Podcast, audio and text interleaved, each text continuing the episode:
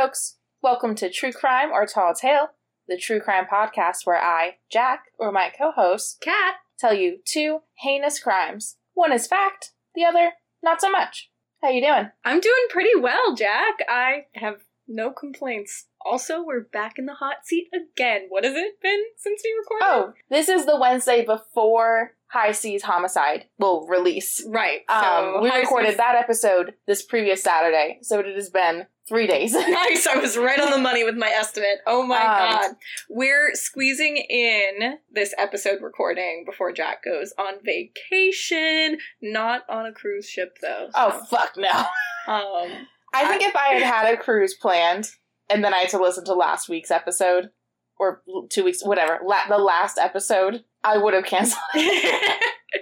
so we're squeezing this in before Jack goes on vacation. She'll be back before Oh, this episode goes up. we we just didn't manage to fully budget for the fact that I was going to be out of the state for ten days. Yeah, but I just think it's really funny that both independently from each other, our two big vacations of this year were both to North Carolina. Oh yeah, I'm going to the Outer Banks with like thirteen of my family. Pray for me; it'll be fun though. I also went to North Carolina with too many of my family because I was at my cousin's wedding. So Amazing. yeah, it was a fun time. No, they, give, they gave out so many alcohol samples while I'm were in so North Carolina. intrigued to see if I encounter that I same really phenomenon. need you to go to a bar because okay, so I was in I was in Charlotte, and literally everywhere they went with some semblance of Southern hospitality, they were like, "Oh, like you're curious about this alcohol we have on the menu? Here, let's give you a sample," and they'll basically give you a shot of whatever cocktail. Or I was at a brewery and I was trying.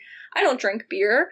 But I was trying some because literally they had nothing else on the menu, though they did have a like hard sweet tea Ooh. and it reminded me of how when I was like 16, uh, I went to another cousin's wedding in Colorado, and I we was have big families. I was drinking sweet tea down like it was my job, and I was like, "Wow, imagine if this was alcoholic."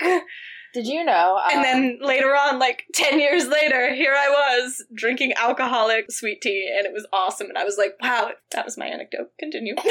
I was gonna say, did you know? Um, I went through a phase that may or may not have lasted several years in college, where my favorite drink was Fireball, and I had a summer where I was spiking Arizona green tea with Fireball and trying to convince myself that it was good. Oh, it was shit. It was dog shit. Oh my god, how fitting that this is not product placement. Oh my God.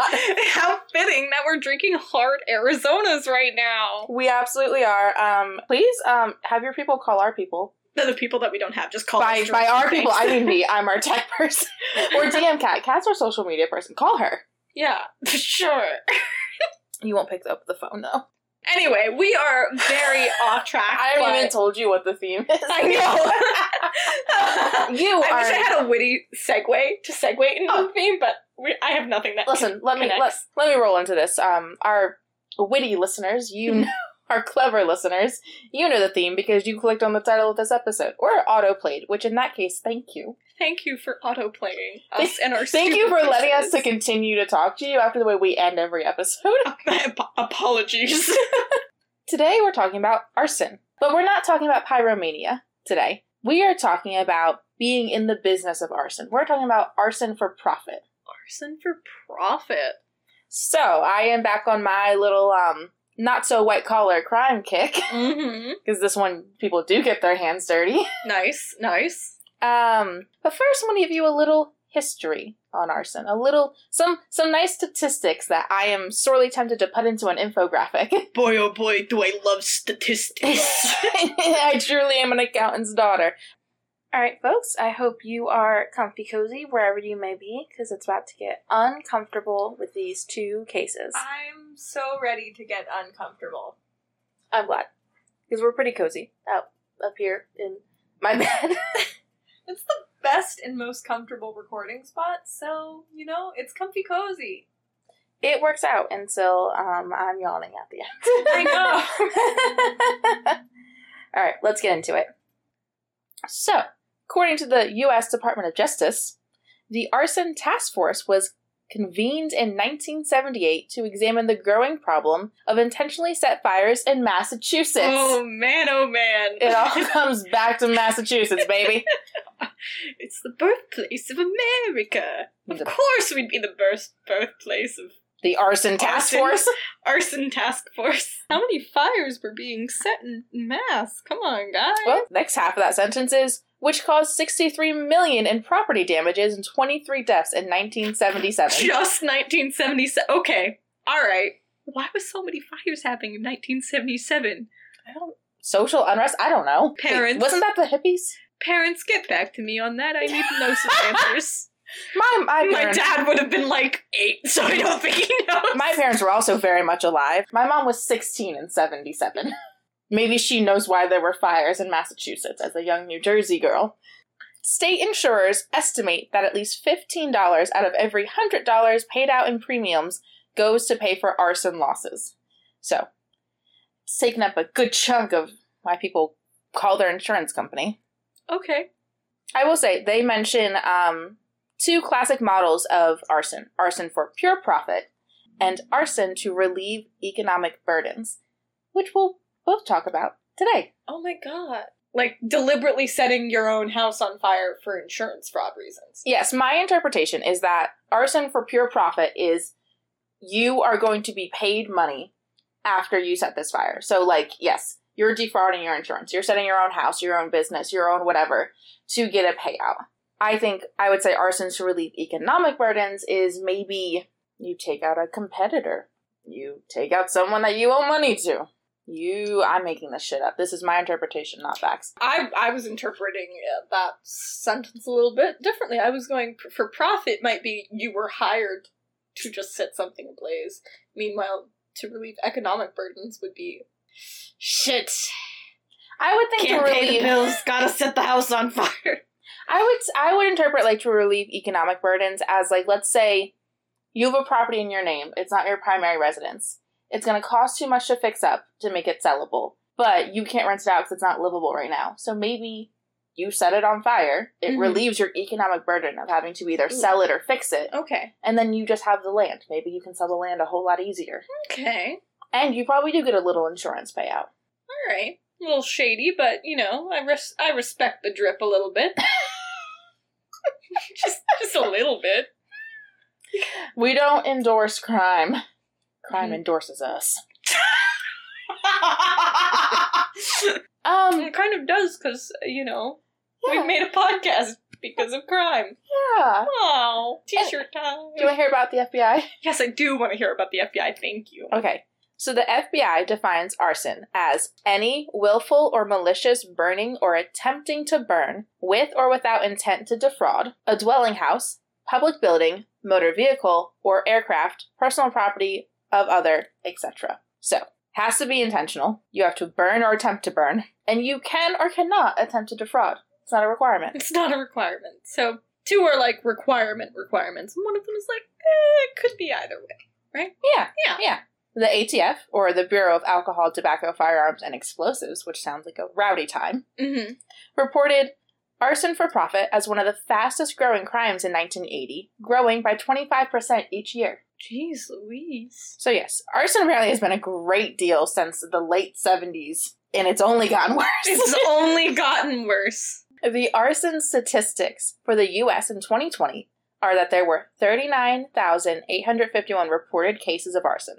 6,030 of them were arson to single occupancy homes. So, a home that one family lives in. Right.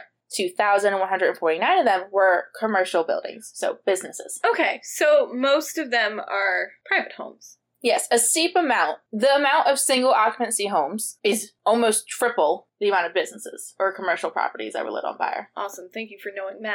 Yes. Those are my statistics for today. I would like, Catherine's certainly losing it at the way I would like to introduce this story, which it just simply reads in my notes Tell my Pop Tarts fire story.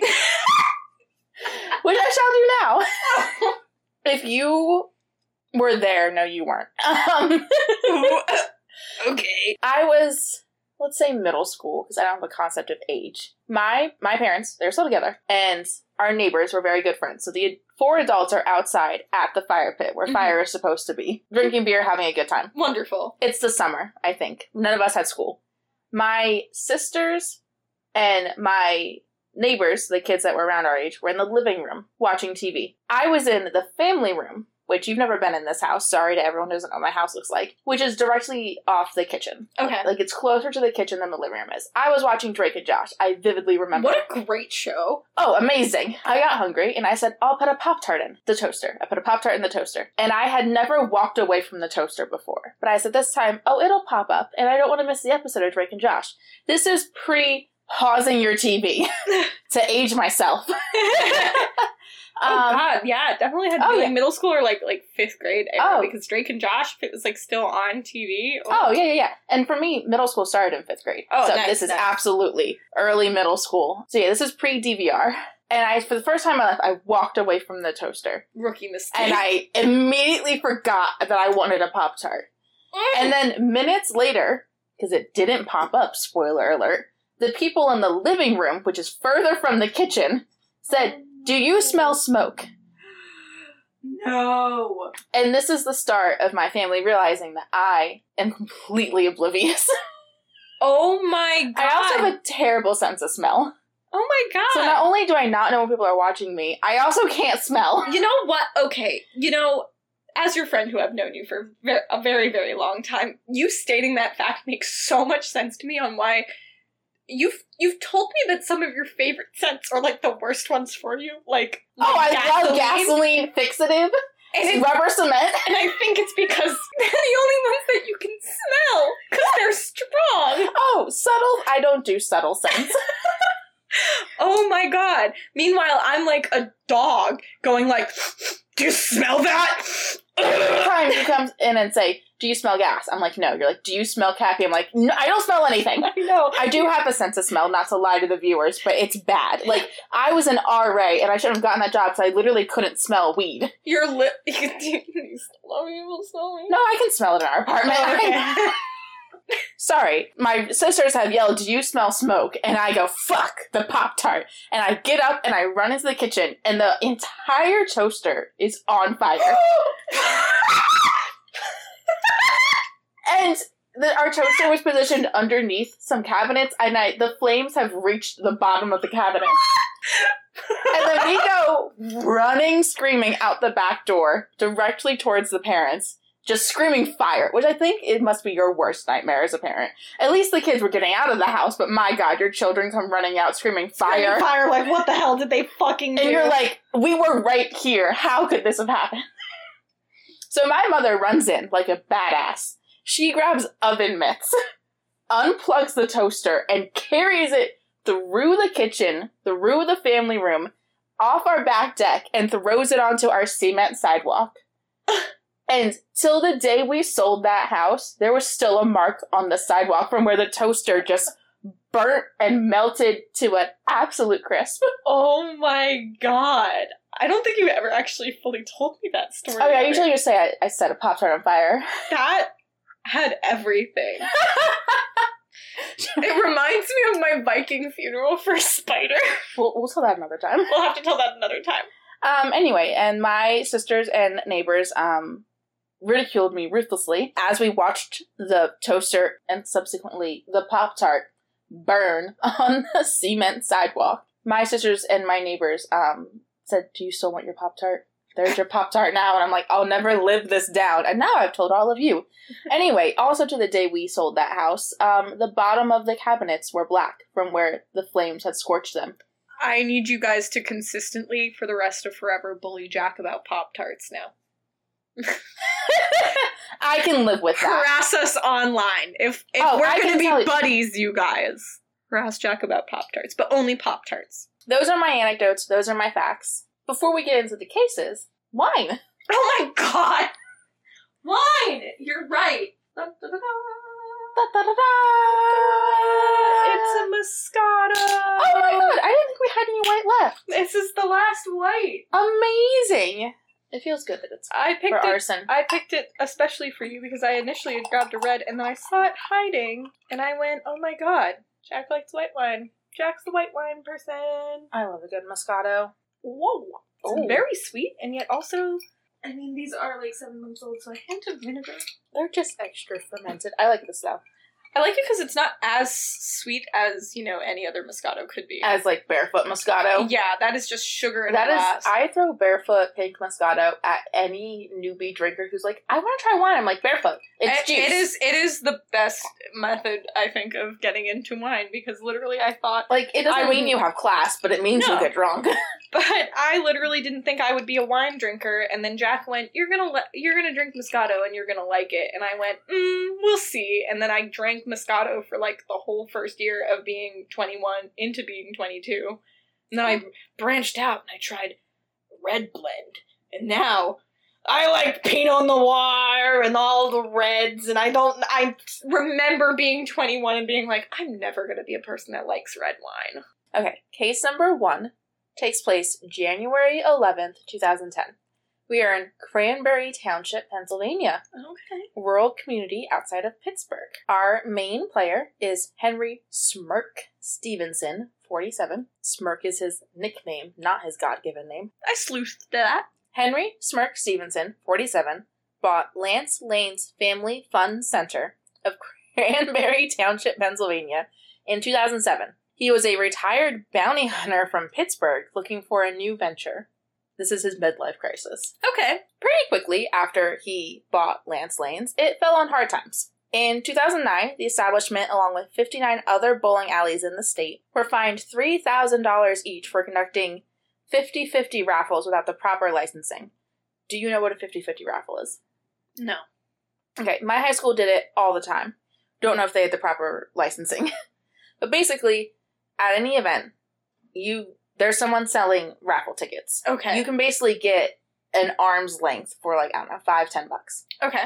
And the idea is that once they've sold all the raffle tickets or people are done buying them, they'll take their half and they'll pool a ticket. Mhm. Um, whoever ticket they pulled, they split the money they got for that raffle. The person who bought it gets 50% of the money and the establishment keeps the other 50. Usually when my high school did it, the other 50% of the money was going to like a charity or to support the basketball team or something like that. Don't really know why a bowling alley would do it. okay. All right. Does that make sense? No, but I'll accept it as fact. If anyone else has a better explanation of 50 50 raffles, let me know. In early 2009, regular bowlers at Lance Lanes complained of heating issues, forcing them to bowl in their winter coats. Plus, many of the lanes had been closed down in need of repair. Okay. That summer, Lance Lanes lost their liquor license. This caused many bowling leagues, which are comprised of adults accustomed to having a beer during their night out, to switch to Royal Lanes, the only other bowling alley in the county. Oh no, he's losing business. Yeah, because he can't sell them a beer. Oh my gosh. Bowling leagues were the most consistent source of revenue for any bowling alley. They usually come once a week. Mm-hmm. They usually buy beer or food in addition to it. It's usually much more consistent than like kids' birthday parties at bowling alleys. right. My grandmother was in a bowling league. Really? Yeah. I love that. She she bowled and everything. Grammy, what's up? You're probably not gonna listen to this, but hey. Shout out Grammy. Grammy. To add to the money trouble of Lance Lanes, Smirk himself owed $28,000 in back taxes. On on the property? Nope, just him himself. Okay. He should have called my dad. Smirk. His name is Smirk. Okay. Like the facial expression. Yes. Okay. and the straw that seemingly broke the camel's back, Smirk received a letter of foreclosure from the mortgage holder of Lance Lanes. Oh no. So, to say the least, he's desperate. Yeah. He has bought this venture, it is failing. Not only is he losing money on the venture, he also owes $28,000 in back taxes. Twenty-eight thousand dollars. That means you have, in my mind, not through any record, that means you either have never paid your taxes or you have been wildly like over claiming deductions or um, dependents or whatever for years.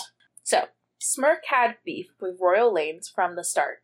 Shortly after taking over Lance Lanes, Smirk was quoted as saying he would put his competition out of business within two years. Oh. So, not only was he failing, but he had already put his foot in his mouth. Ch- oh no. Royal Lanes, on the other hand, had been a community staple for the past 50 years and was owned by Lyle Mendez and his family. They had just finished a $400,000 renovation on the bowling alley. This included 10 foot video screens and a new computerized scoring system. Ooh, you said this was 2010. Um, that our was- crime takes place in 2010. The this renovation probably took place 2009. Okay, yeah, So yeah, cutting edge technology for bowling alleys in 2009. yeah, I Um, remember those days. oh yeah, fucking love bowling. but also yeah, like you're seeing Lance Lanes can't fix their heating system. Meanwhile, they have a big. Meanwhile, they just put mega money into their bowling alley to make it even nicer. So it's like, why would you go? Why would you go to like the musty old one that can't even serve you a freaking beer for your troubles when you can go to the nice, fancy, rancy, like up to date, state of the art bowling alley? yeah, and especially considering if you're a bowling league, which is what they want, you know you're going to this place at least once a week and you're spending good money Mhm. consistently. You want it to be worth it. Mm-hmm. All this together apparently made Smirk a very desperate man. In an attempt to make good on his promise and finally put Royal Lanes out of business, he hatched a plan. First, he approached Tony Zamaripa Jr., a 21 year old electrician, and 17 year old Brian Klen. Both were from the same Pittsburgh neighborhood as Smirk. So he went to the young kids and said, I have a job for you. Okay. He wanted to hire them. Just a guy coming up to the young ones. He's a guy. Isn't he uh, like 40s? I'm gonna guess. 47 and he's a former bounty hunter so he they probably think he's cool Oh my god. I totally didn't even react to that the first time No. you said that. and i said we're just gonna move on Former bounty hunter. and then so a bounty hunter has a midlife crisis and buys a bowling alley I want that to be me. I don't want it to be struggling, but damn. so do you want to go from a former podcaster to bowling alley owner Who's to say at this point? i'd rather have an ice cream truck but that's Oh. seasonal yeah, well, no, I'd be the one ice cream truck that goes all year long. Because do you know how many times as a kid I would be in the dead of winter and be like, damn, I wish the ice cream truck would just come by? okay that's fair that's fair very Yeah. fair Yeah, I know where it's at. Continuing. okay so smirk wanted to hire tony and brian to burn down royal lanes his Hmm. competitor the young men agreed and smirk provided them with money to buy kerosene gasoline and a drill and road flares as well as money to stay at a hotel near royal lanes considering the bowling alley was about an hour outside of the city. So he drives back into pittsburgh to get goons. I need to get some goons. the younger the better the the, younger dumber. the better, the dumber, the more willing. Oh my god, he's like the fact that he's like hiring out, like he's commissioning this arson and not just you know going. Let me light this blaze myself. Like he's like thinking it out. oh this is so premeditated Oh my god. So then, one week after Smirk received the foreclosure letter, his hired goons set Royal Lanes ablaze in the middle of the night. So this is where we come into January 11, 2010. They used a ladder to climb onto the flat roof of the building, drill a hole through the ceiling, and poured kerosene and gasoline into the beloved bowling alley below. They then lit the road flares and dropped them through the same hole, hmm. immediately igniting the accelerant and the building's interior. Oh my god. The inferno that was once Royal Lanes was called into police and fire in the early hours of January 11, 2010. Lyle Mendez, the owner of, for the past 50 years, watched from a police car as the roof and back wall of his livelihood collapsed. That is so heartbreaking. Oh my god, it's horrific. That's like cinematic. Oh yes. Oh my god. The speed and intensity of which the fire burned led almost all on the scene to suspect arson. In the end, the only part of the newly renovated bowling alley left undamaged was the office. This resulted in $4 million dollars in damages. Oh my god. Oh no. That that's a lot of dough. Yeah. And the only initial clue was an empty gasoline can found in the woods behind the bowling alley. That, along with the other evidence, completely led the investigators to believe and know that it was arson. Guys, why would you leave the gas can? Oh my god. And it's just like, it's such a horrific scene. Like, people heard about this blaze, drove out in the early hours of the morning. Like, people who were beloved patrons, like, people who bowl in leagues at bowling alleys, they don't call it their bowling alley, they call it their house. They call it their home. and they have lockers there where they keep their bowling ball and their shoes. And they said that like as the firemen were going through the rubbish after the fire was out, they were pulling out like cracked in half bowling balls. Oh my the heat. god, why am I getting emotional over it's bowling balls? It's a Oh, it's a community staple. Like this is how people came together. fucking, I need, I want to, I want to go bowling. We can go bowl. I'll take you bowling. Anyway, maybe unsurprisingly, Smirk and his accomplices were arrested the next day. Mm. It was a well known fact that Lance Lanes was losing business to Royal Lanes, and Smirk had a prior weapons charge that made him the prime suspect in police's eyes. Hmm. So, okay. former bounty hunter with a record. I don't think you're the right person to have tried to commit arson, buddy. I mean, is anyone? No, you're so right. Tony and Brian were identified by the hotel staff where they stayed, and the fact that they were from the same neighborhood as Smirk was a red flag to investigators. They smelled goons. they smelled goons.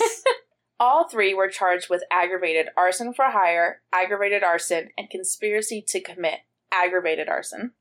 Okay. Tony accepted a plea deal for a reduced sentence. Ryan, who was 17 at the time, pled guilty and was sentenced as a juvenile. And Smirk initially maintained his innocence, but later pled guilty to all charges. He was sentenced to 15 years total. Wow. 15 years. Yeah, that's three charges, and arson's a felony. Yeah. Royal Lanes initially planned to rebuild once they received their insurance payout.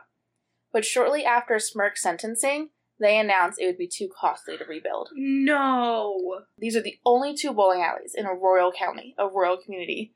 Lance Lanes also closed its doors shortly after Smirk's arrest. I wonder why. Yeah. So one man's greed cost the community their only two bowling alleys and put dozens of people out of work. Oh my god. It actually like is quite like it truly hurt the economy.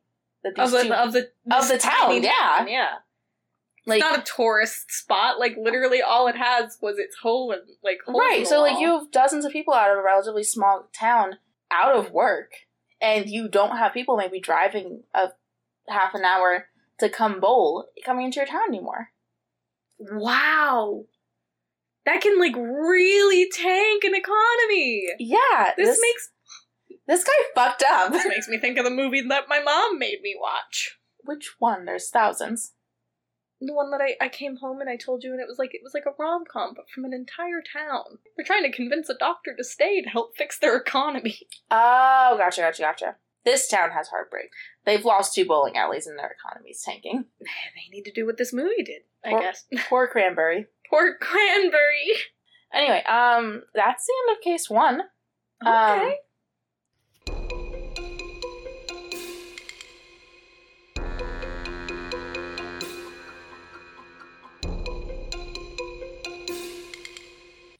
All right, folks, we're back for case number two. This one is December 16th, 2008. We are in Kensington, Kentucky, a spacious community of horse farms and stables outside of Lexington.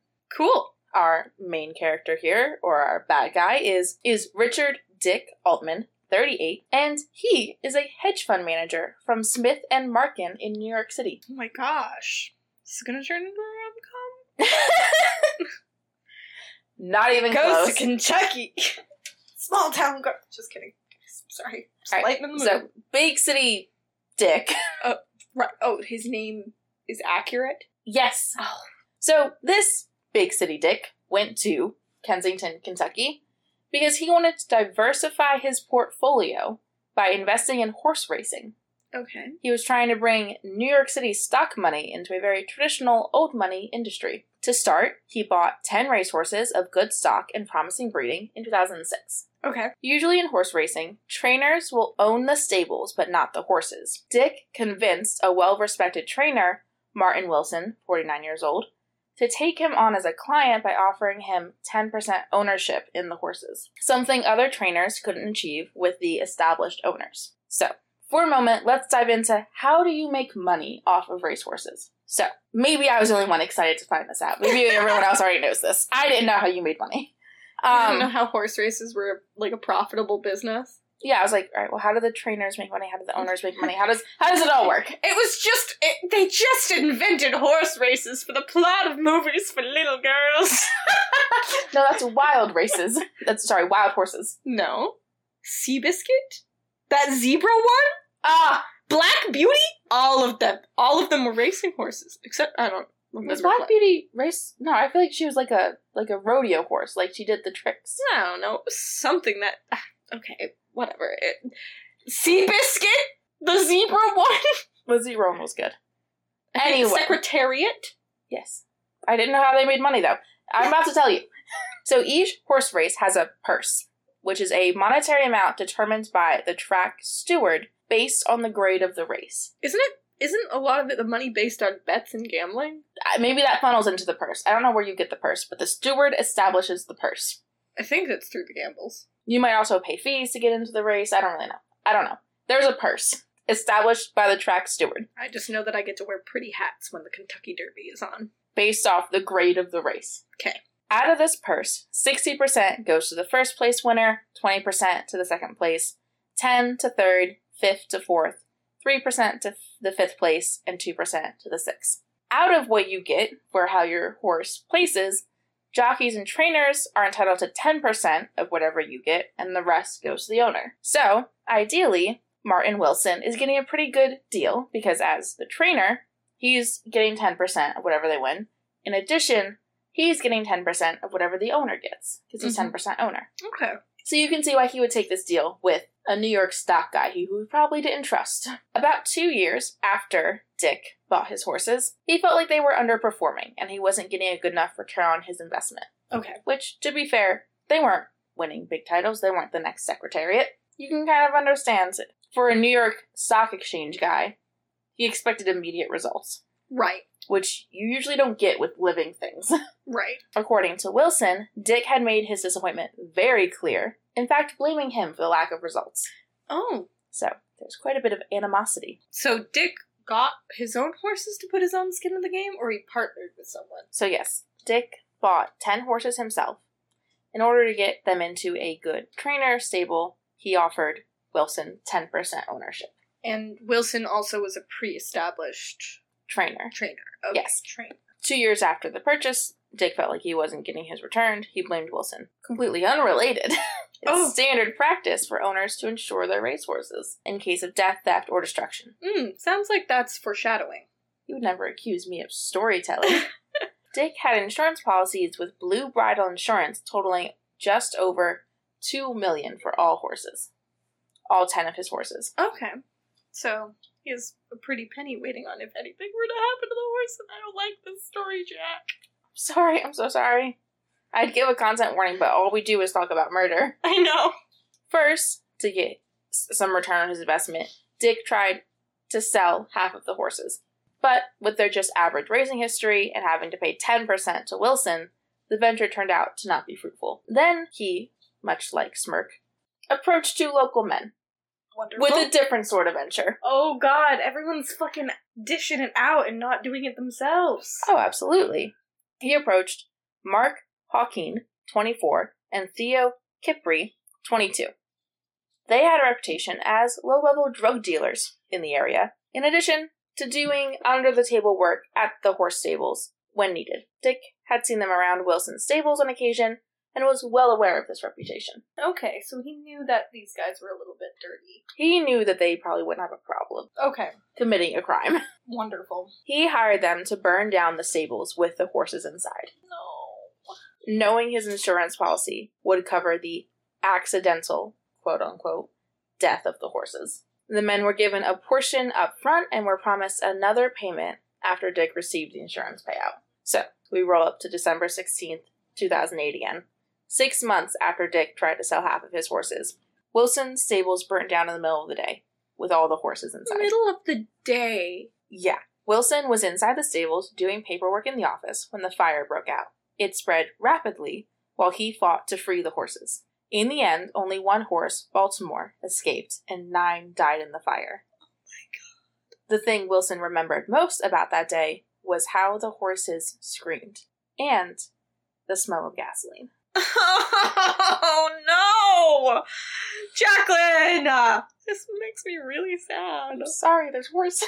There's horses. There's horses and bowling. Police, fire, and medics were called to the scene by Wilson and his daughter, Amy, 26, who also worked at the stables. Wilson was treated for mild smoke inhalation, and it took the fire department almost two hours to extinguish the fire. It was raging that hard. The rate at which the fire burned raised the suspicions of the firefighters and investigators on the scene. Mm-hmm. Dick heavily implied to his colleagues and the police that Wilson had something to do with the fire. But when Dick's insurance company became involved, his story changed. He then claimed that the fire was purely accidental and caused by a bad electrical wiring and poor weather conditions. Apparently, it had been a very dry summer. Okay.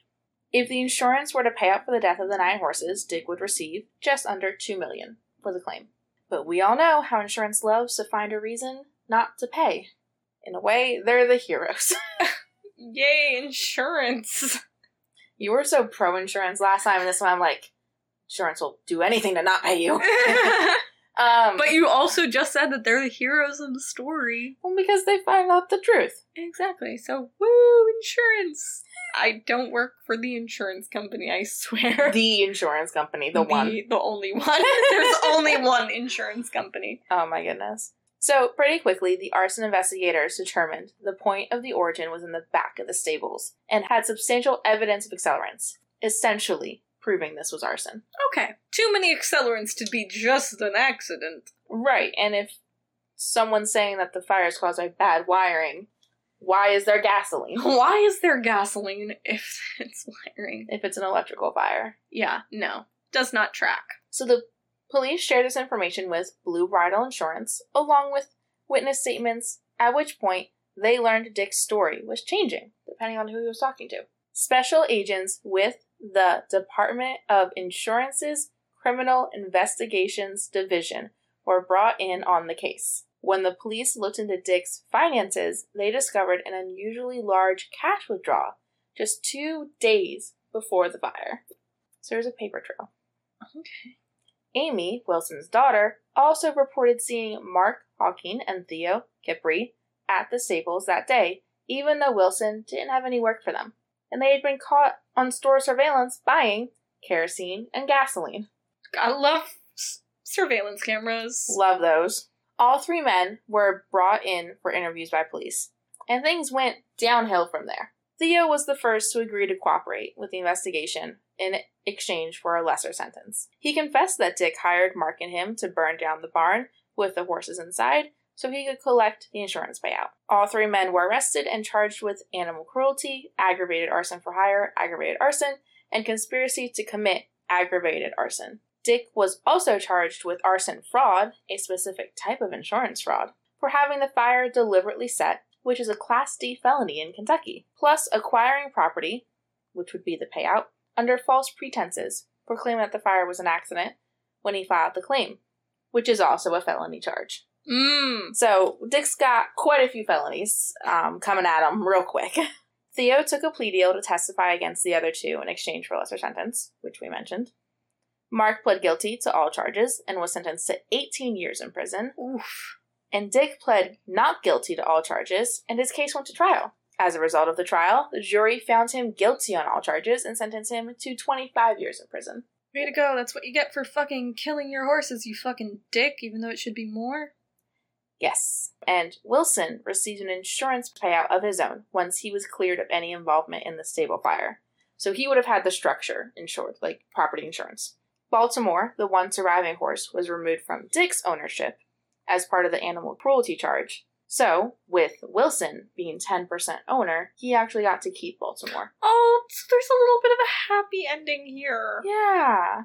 Oh, I'm so sorry for the rest of the nine horses. It's it's quite sad.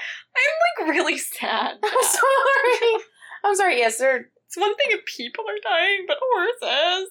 To Dick, the horses were absolutely disposable. They, I, they were they were literally an investment. I hate you so much.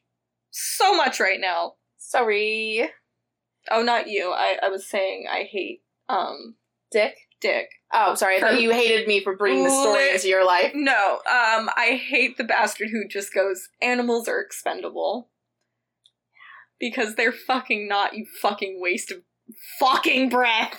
Jesus Christ, you're the waste, you expendable piece of shit. That's the hill I would die on. People who, um, fuck with animals, kids, there's a special place in hell. Fuck you. Agreed. Hand me the wine, take the mic. It's your time to decide. Time for you to tell me which is the true crime and which was just the tall tale.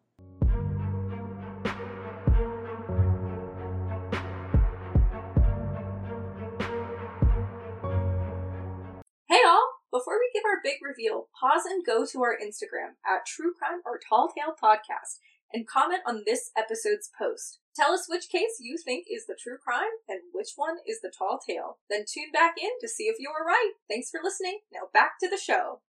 Okay, this one is very, very tough because I feel like both of them have a semblance of realism to them in the way that, like, a whole town gets economically collapsed by, like, two bowling alleys going out of business.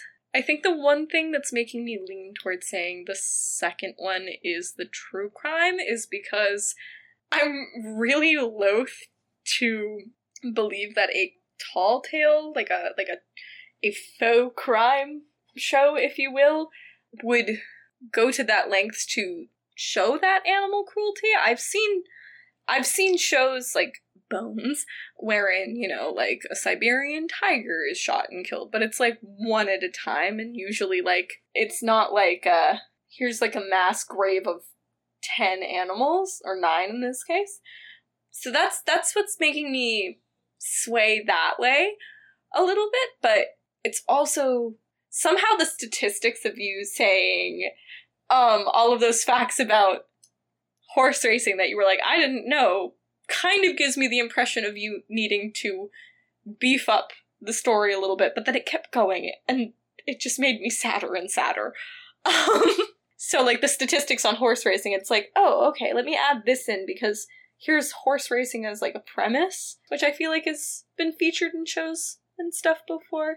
And like the bowling alley sort of duke it out sort of thing feels both realistic and yet also I mean like there's something that's so realistic about it and yet I feel like it's the one that I'm easier to call farcical, but I don't know, it's it's really 50-50. It's really split down the line, so I'm gonna go with my gut and I'm gonna say that case number one is the tall tale and case number two is true crime. Now tell me if I am wrong or if I am right.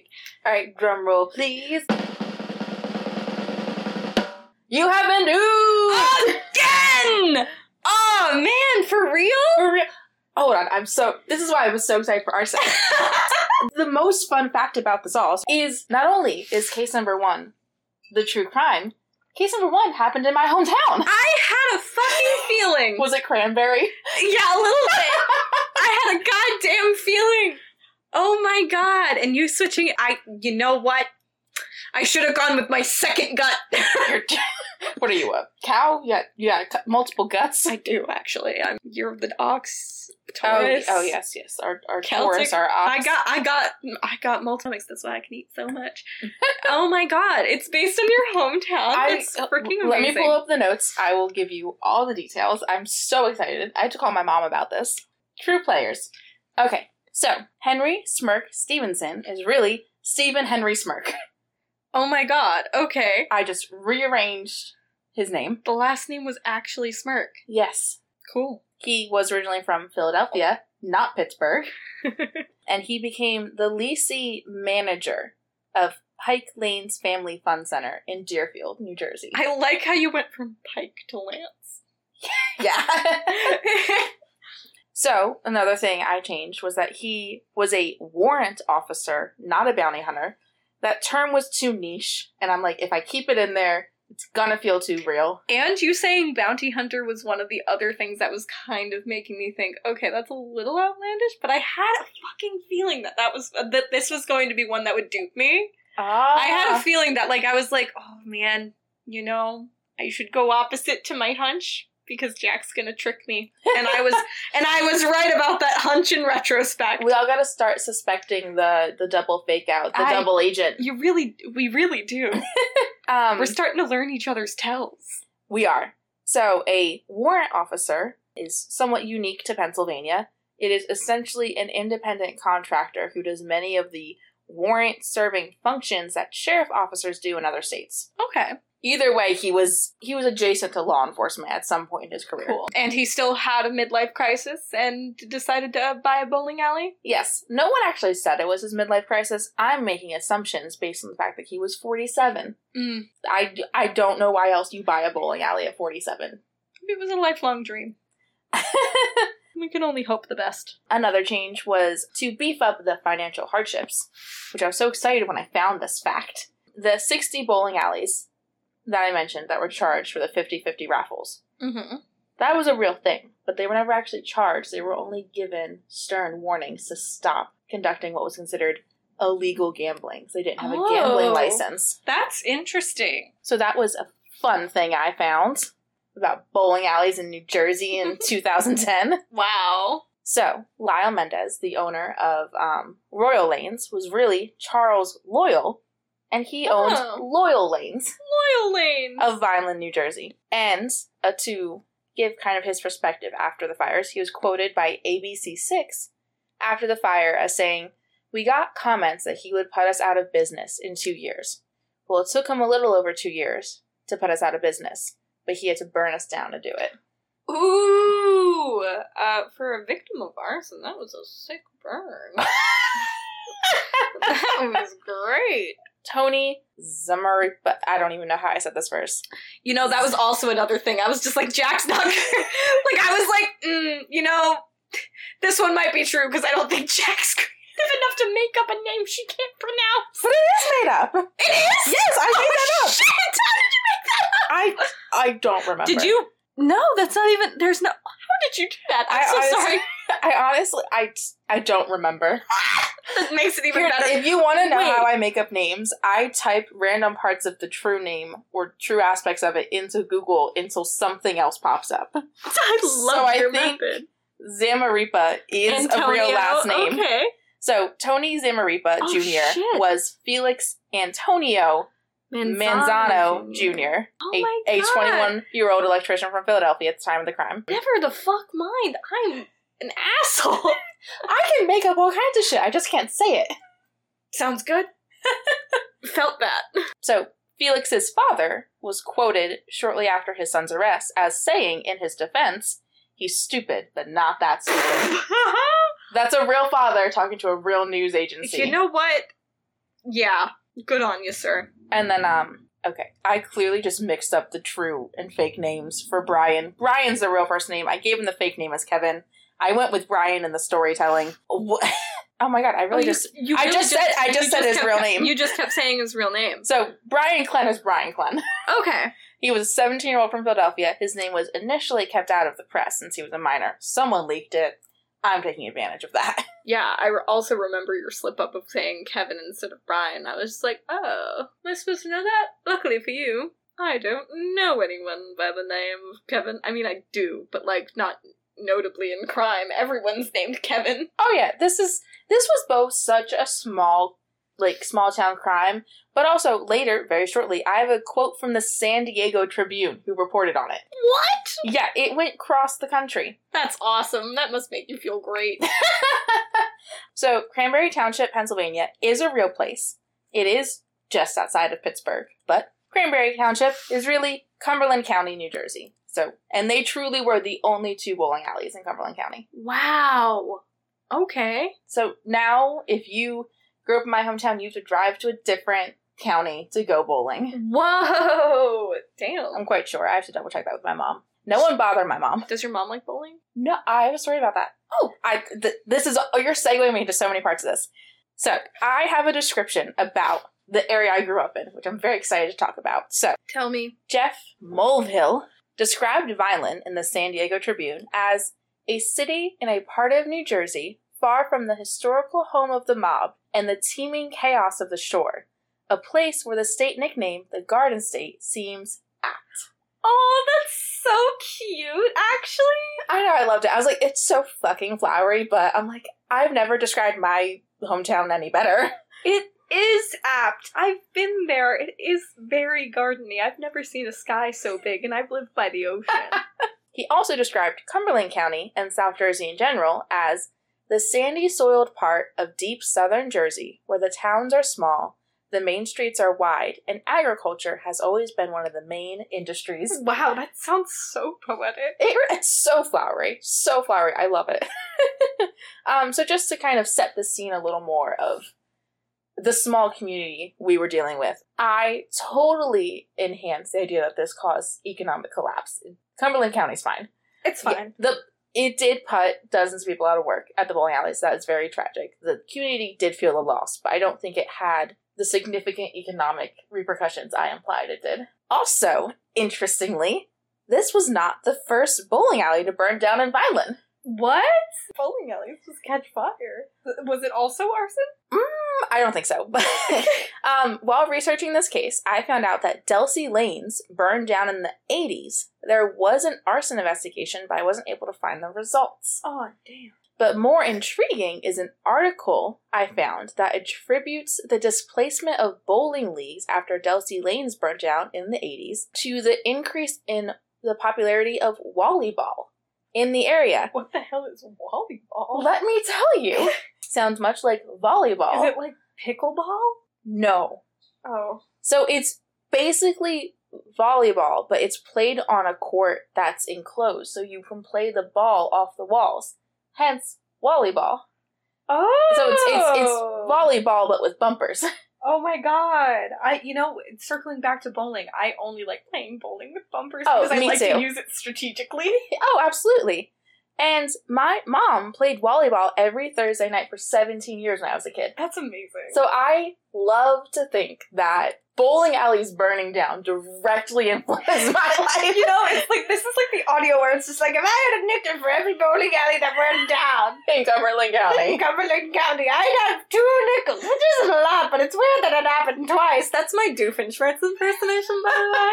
I think it's pretty damn good. But yeah, no, literally, that's a little sus to me that there's just a string of bowling alleys I mean, like, we burning went, down in your small home. we went from the 80s to 2010 without a hmm. bowling alley burning down. I don't know, but it's still They were completely unrelated. suspicious to me. Oh. It's like weird that it happened twice. Am I right, guys? Maybe it's maybe bowling's just that intense. Maybe just people just fucking hate bowling. or they love it so much that it causes you to burn down your oh competition. Oh my god! Anyway, so when this happened in 2010, I would have been middle school age. I graduated high school in 2015. I vaguely remember it happening, but I more importantly remember my mom talking about it frequently. She'd be like, "We can't go there no more. It burnt down." And I'm like, "What do you mean?" She's like, "Some the Did other." you did you ever go there as a kid? I think I went there as a kid once. Royal Lanes, not. I don't think I went to Deerfield. oh my god! I, I don't remember it. It would you make sense though. Like I know I went to bowling alley parties as a kid. I'm sure it was at Royal Lanes. Oh there was gosh. only two in the county. That would be like if my like burnt down. There was like three. all in all on all of Cape. Yeah. Well, okay. So one of them is like all like technological and it has an arcade and we would go there all the time for like birthdays and everything and I would fucking you know how people go to Foxwoods or fucking casinos and being like, Yes, I'm going to gamble. That was me with that like drop a ball one. I was like, This is slots for me as a child where it's like you put in money and you drop a bouncy ball into a circling like tube and it will go and you'll get tickets. And I oh, so good at it. I got jackpot multiple times, all the time. It's all about the timing. It's all about the timing. Anyway, that was one of the bowling alleys. The other one, which I prefer now, you don't have computers to punch in your data or anything. You have to do it all by hand. Oh. But there is an amazing southern barbecue place that has au gratin potatoes.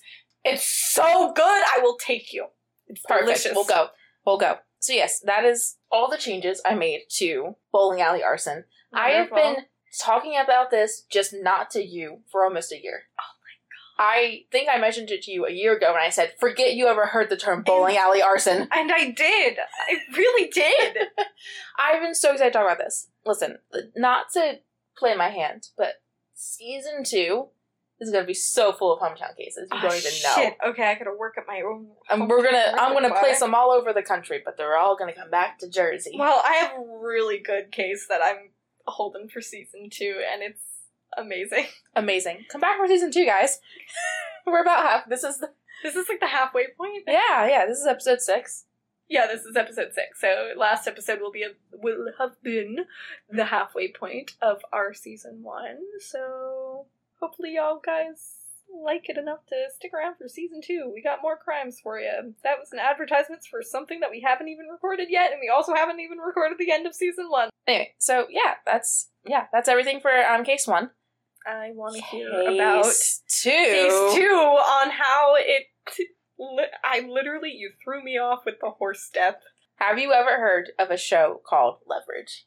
No. Oh, I fucking love this show. This is like my Pushing Daisies, except it had several, several seasons, and actually a reboot recently on Amazon. Okay, rub it in. Okay, fine.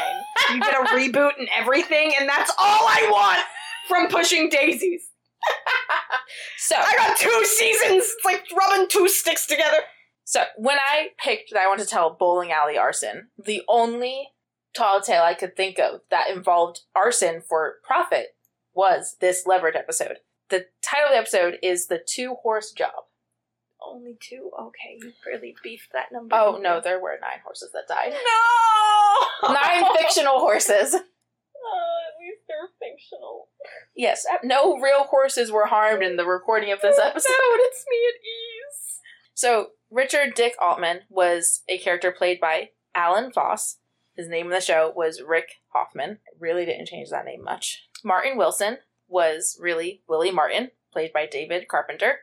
Um, Theo and Mark were made up completely. Oh, Completely you tied that in to vision. make it seem like Well, also the way they portray Rick Hoffman, who is the fictional character, he is notoriously just like douchey New York stock market.